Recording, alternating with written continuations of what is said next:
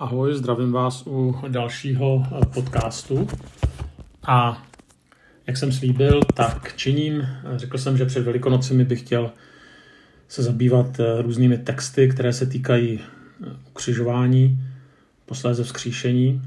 A myslím si, že je to důležité protože dnešní doba nám moc dobrých zpráv vzhledem k té tragédii na Ukrajině nepřináší.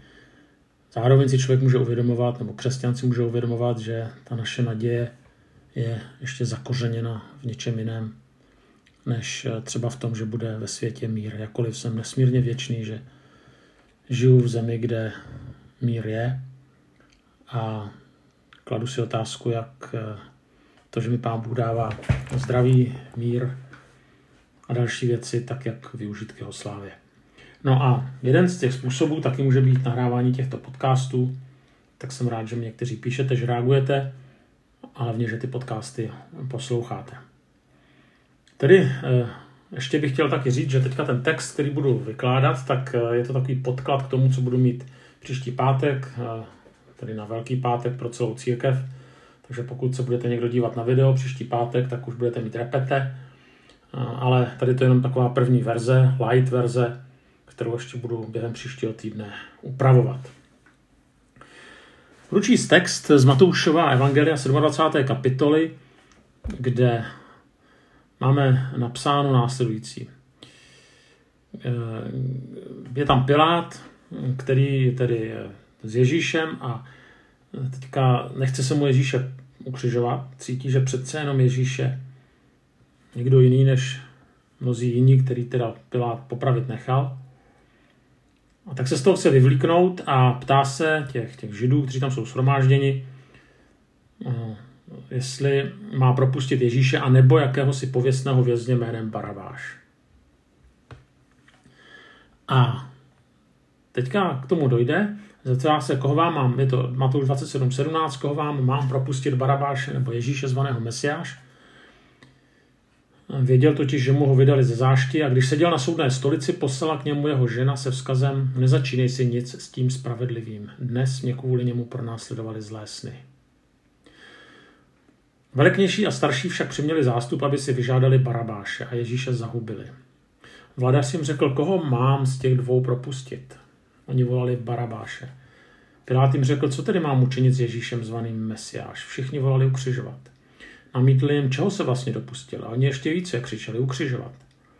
Když pak Pilát viděl, že nic nepořídí, ale že pozdvižení je čím dál větší, omyl se ruce před očima zástupu a pravil, já nejsem vinen krví tohoto člověka, je to vaše věc. A všechen lid mu odpověděl, krev na nás a na jeho děti. Mo krev jeho na nás a naše děti. Tu jim propustil Barabáše, Ježíš dal zbičovat, vydal ho, aby byl ukřižován. Vladařovi vojáci dovedli Ježíše do místodržitelství a svolali na něj celou setminu. Slékli ho a oblékli mu na chový plášť, upletli korunu, upletli korunu strní a posadili mu ji na hlavu. Do pravé ruky mu dali hůl, klekali před ním a posmívali se mu, buď zdrav, židovský králi. Plivali na něj, brali tu hůl, byli ho po hlavě.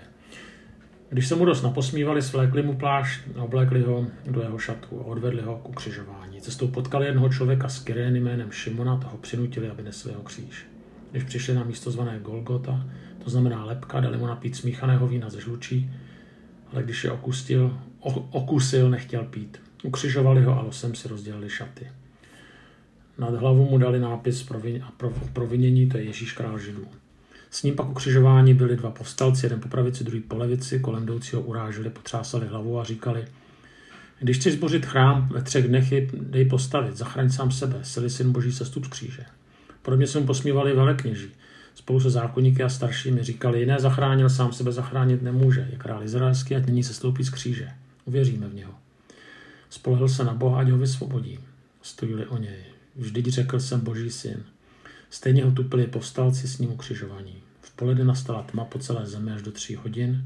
Kolem třetí hodiny zvolal Ježíš mocným hlasem Eli, Eli, lama sabachthani, to jest, Bože můj, Bože můj, proč jsi mě opustil.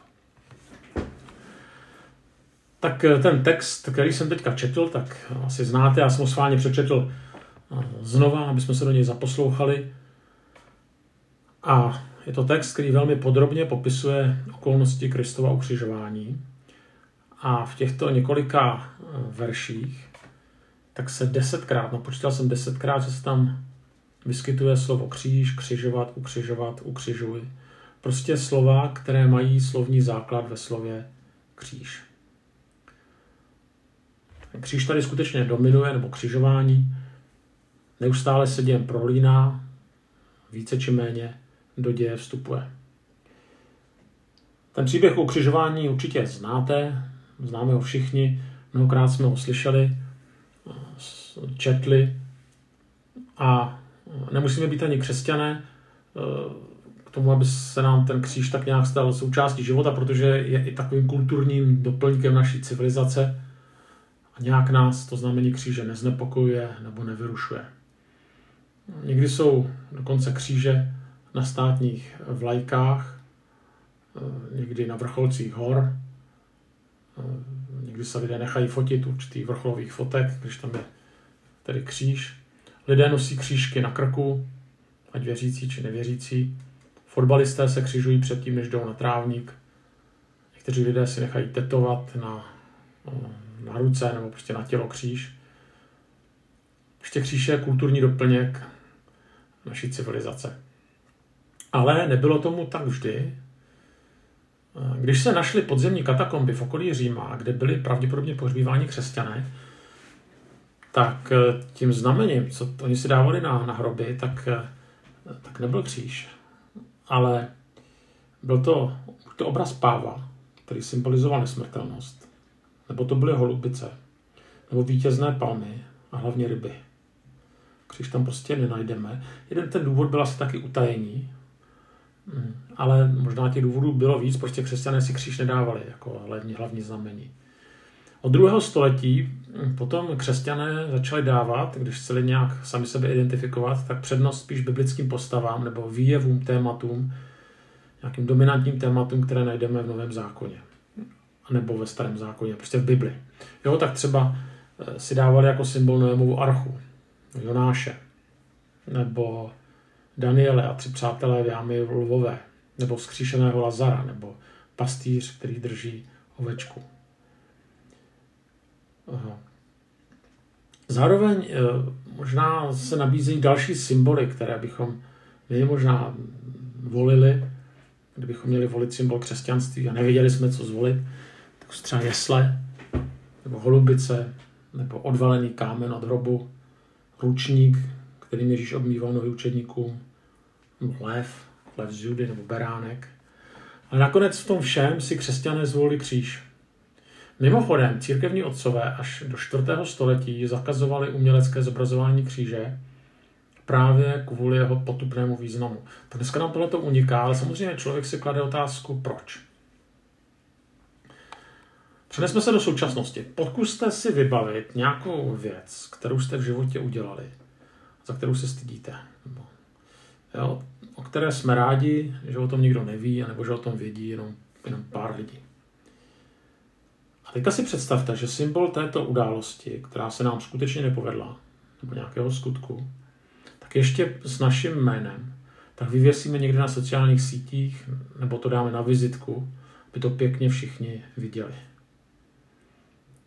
Řekněme, že jsme měli problém s alkoholem a teďka prostě se na vizitku dáme půl litra.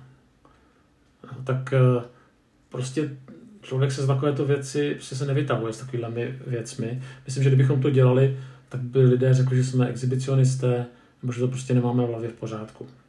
Prostě takovéto věci se ve, společnost, ve slušné společnosti nedělají a jsou určité věci, o kterých je lepší nemluvit.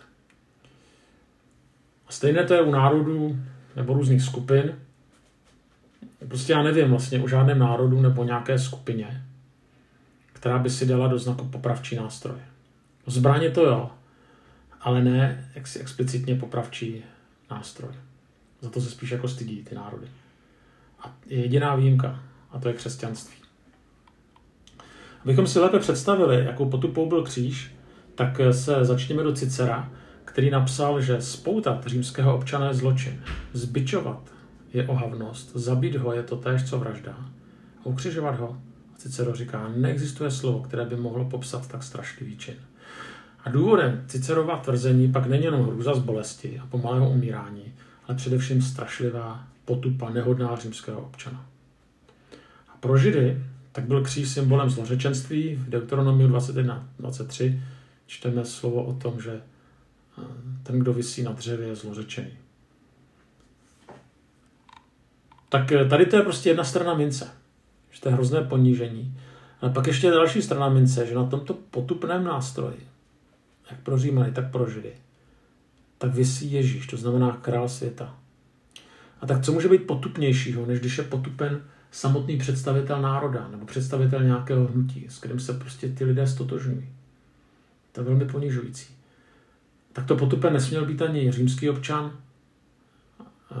samozřejmě ani žid, ale co potom král světa. No, proč tyhle ty podrobnosti říkám? Proto, abych položil následující otázku. Skutečně je nutné, aby kříž a všechny podrobnosti spojené s ukřižováním, jako třeba plivání, svlékání šatů, nasazování trnové koruny a některé další podrobnosti byly takhle popisovány, vystavovány. Nevykazovali pisatelé Bible určitou, jak bych to řekl, poruchu osobnosti, když všechny tyto symboly popisovali, když všechny tyto podrobnosti popisovali. Je to skutečně nutné. Stejně tak nepřehnali to nakonec první křesťané, když nedali na ty své na církevní otce a nakonec si zvolili kříž jako symbol. Zvláště pokud znali to, co jsem před chvílí říkal. Je to jako kdyby si prostě Češi dali do státního znaku půdory z Terezína nebo Židé osvětimi. Prostě tyhle ty věci se jaksi neříkají. Ty se nevytahují, nevytahují na světlo, když už se teda staly. Tak si odpověsme pravdivě. Pokus ne popis ukřižování je příliš expresivní, je příliš podrobný, nevhodný je to za čarou. Je to moc. Pokud, to pokud je velmi důležité, pokud popisuje prohru, pokud popisuje definitivní tečku, pokud popisuje fiasko, tak je to za čarou a je lepší o tom pomlčet. Jenže, jenže kříž znamená první krok vítězství. A tím druhým krokem je pak velikonoční neděle.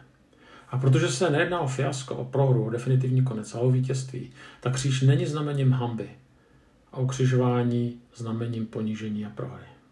To je na první čtení. Tak a teďka bych chtěl v této souvislosti se v tom textu dotknout následujícího trojhlasu. Ten první tón nasadí okolo stojící. Když chceš zbořit chrám, ve třech dnech je postavit, zachraň sám sebe. Sily syn boží sestup z kříže. To je ten, to říká ten DAF. A to naváže eh, druhý tón v tom trojhlasu, vlastně velmi podobný. Jeden zachránil, sám sebe zachránit nemůže, je král izraelský a cestoupí z kříže a uvěříme v něho. Spolehl se na Boha, ať ho vysvobodí, stojí o něj. Vždyť řekl jsem syn Boží. A třetí hlas, na, ten, na tyhle ty první dva naváží ti, kteří vysí vedle něj. Vlastně oni říkají to samé. Lukáš to potom upřesňuje, kdy píše, že jeden ze zločinců řekl, to si mesiáš, zachraň sebe i nás. Víme, že ten druhý se kál. Ale ten styl argumentace, ty, ty tři tóny, které se doplňují, styl argumentace těch tří skupin je stále stejný. První krok je, nejdříve zopakují, kým Ježíš je, nebo kým říkal, že je. Ti okolo stojící řeknou, jsi, jsi syn boží, farizové řeknou, jsi král izraelský a syn boží, a Lotr na kříži řekne, jsi mesiáš. Tedy všichni tři řeknou, máš obrovskou moc, máš obrovský vliv, máš obrovské možnosti. Tady to si říkával. A teďka máš jedinečnou možnost, abys to dokázal a aby si si pomohl. K čemu ti ta moc jinak byla dána? A pokud to neuděláš, tak popíráš všechno, co si řekl. A ten druhý krok, to už jsem naznačil, je vlastně logickým vyuštěním toho prvního kroku. Jestliže máš moc, tak co s ním máš dělat? Tak ji využij čemu? No, aby si zachránil sám sebe. Jo, ty farizové to ještě opepří poznámkou, že je sice hezké, že zachraňovali jiné, ale důležitější je po, po, pomoct sám sobě.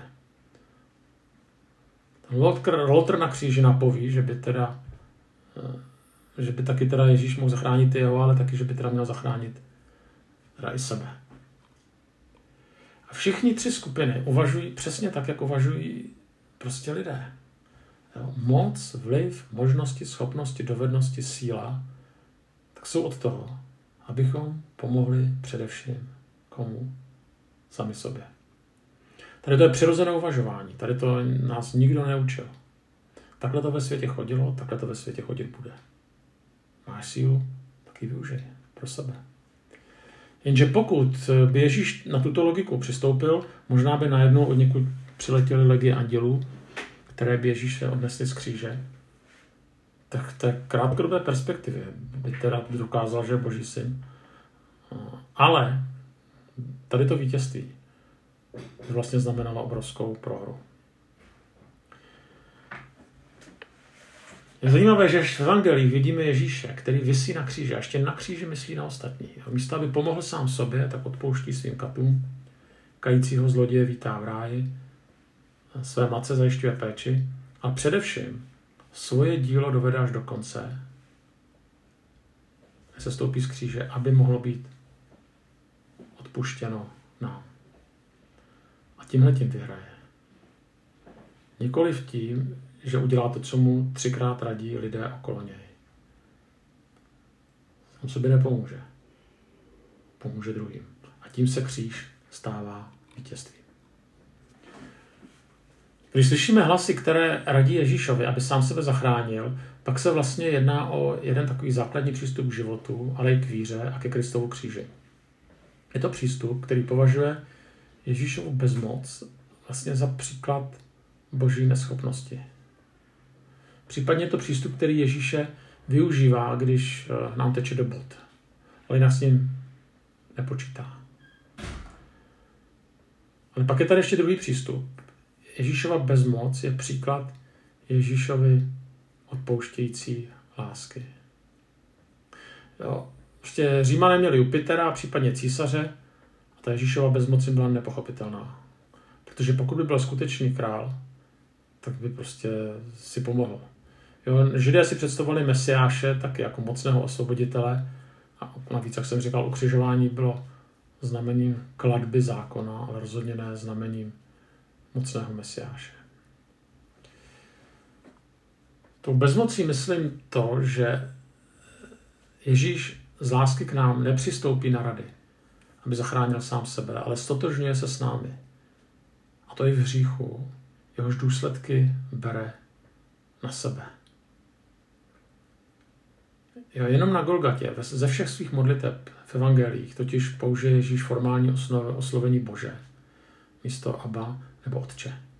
A tím vlastně vyjadřuje obrovský pocit odcizení, které je důsledkem hříchu. To hřích, který člověka vlastně odcizuje od Boha a Ježíš to bere na sebe. A taky to nakonec boží láska, která láme sílu zla, láme hřích, ale ještě bych se zastavil do toho zla, jo, které láme sílu zla, které se někdy zdá, že, je nezastavitelné. Jakoby vítězí. Scott Peck, známý americký spisovatel a psycholog, napsal, odstranit zlo je možné jedině lásku jednotlivců. Žádá se dobrovolná oběť. Nevím, jak se to děje, ale vím, co působí. Kdykoliv k ní dojde, k oběti, k lásce vyjádřené oběti, tak rovnováha sil se ve světě o kousek změní. Ten kříž ukazuje Boha jako toho, kdo byl ochoten vzdát se moci ve prospěch lásky. Ale zároveň ukazuje, že v lásce je skryta obrovská moc, která mění dějiny, která láme moc hříchu. Henry Nowen při rozjímání nad příběhem o marnotratném synu napsal, Ježíš se nám stal marnotratným synem. Opustil dům svého nebeského otce, odešel do cizí země, rozdal všechno, co měl a skrze kříž se vrátil do otcova domu.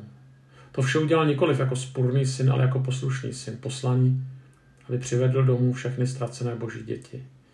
Ježíš je marnotratný syn marnotratného otce, který rozdal vše, co mu otec svěřil, abych se mu já mohl stát podobným a mohl se vrátit do domu jeho otce. A tak, eh, milí posluchači, Moc bych nám všem přál, abychom mohli o těchto velikonocích, které slavíme, budeme slavit, uprostřed nestabilního a zmítajícího světa, tak abychom mohli prožít záblesky boží lásky. Přál bych nám, aby to Kristovo ponížení se pro nás v tom našem životním příběhu stalo naším vítězstvím. Ale zároveň, abychom mohli být těmi, kdo po vzoru našeho pána přinášejí to, co přijali dál. Protože cílem a smyslem života, křesťanova života, není dobré bydlo, kterému nakonec nám pomůže i Ježíš. Ale smyslem a cílem křesťanova života je služba, spojená s tím, že poselství o Ježíšové lásce můžeme předávat dál. A tak vidíme tenhle ten největší příklad u Ježíše, který tu moc, kterou měl, tak nakonec proměnil v lásku. Tak tolik další díl myšlence a vůbec k tomu tématu Velikonoc.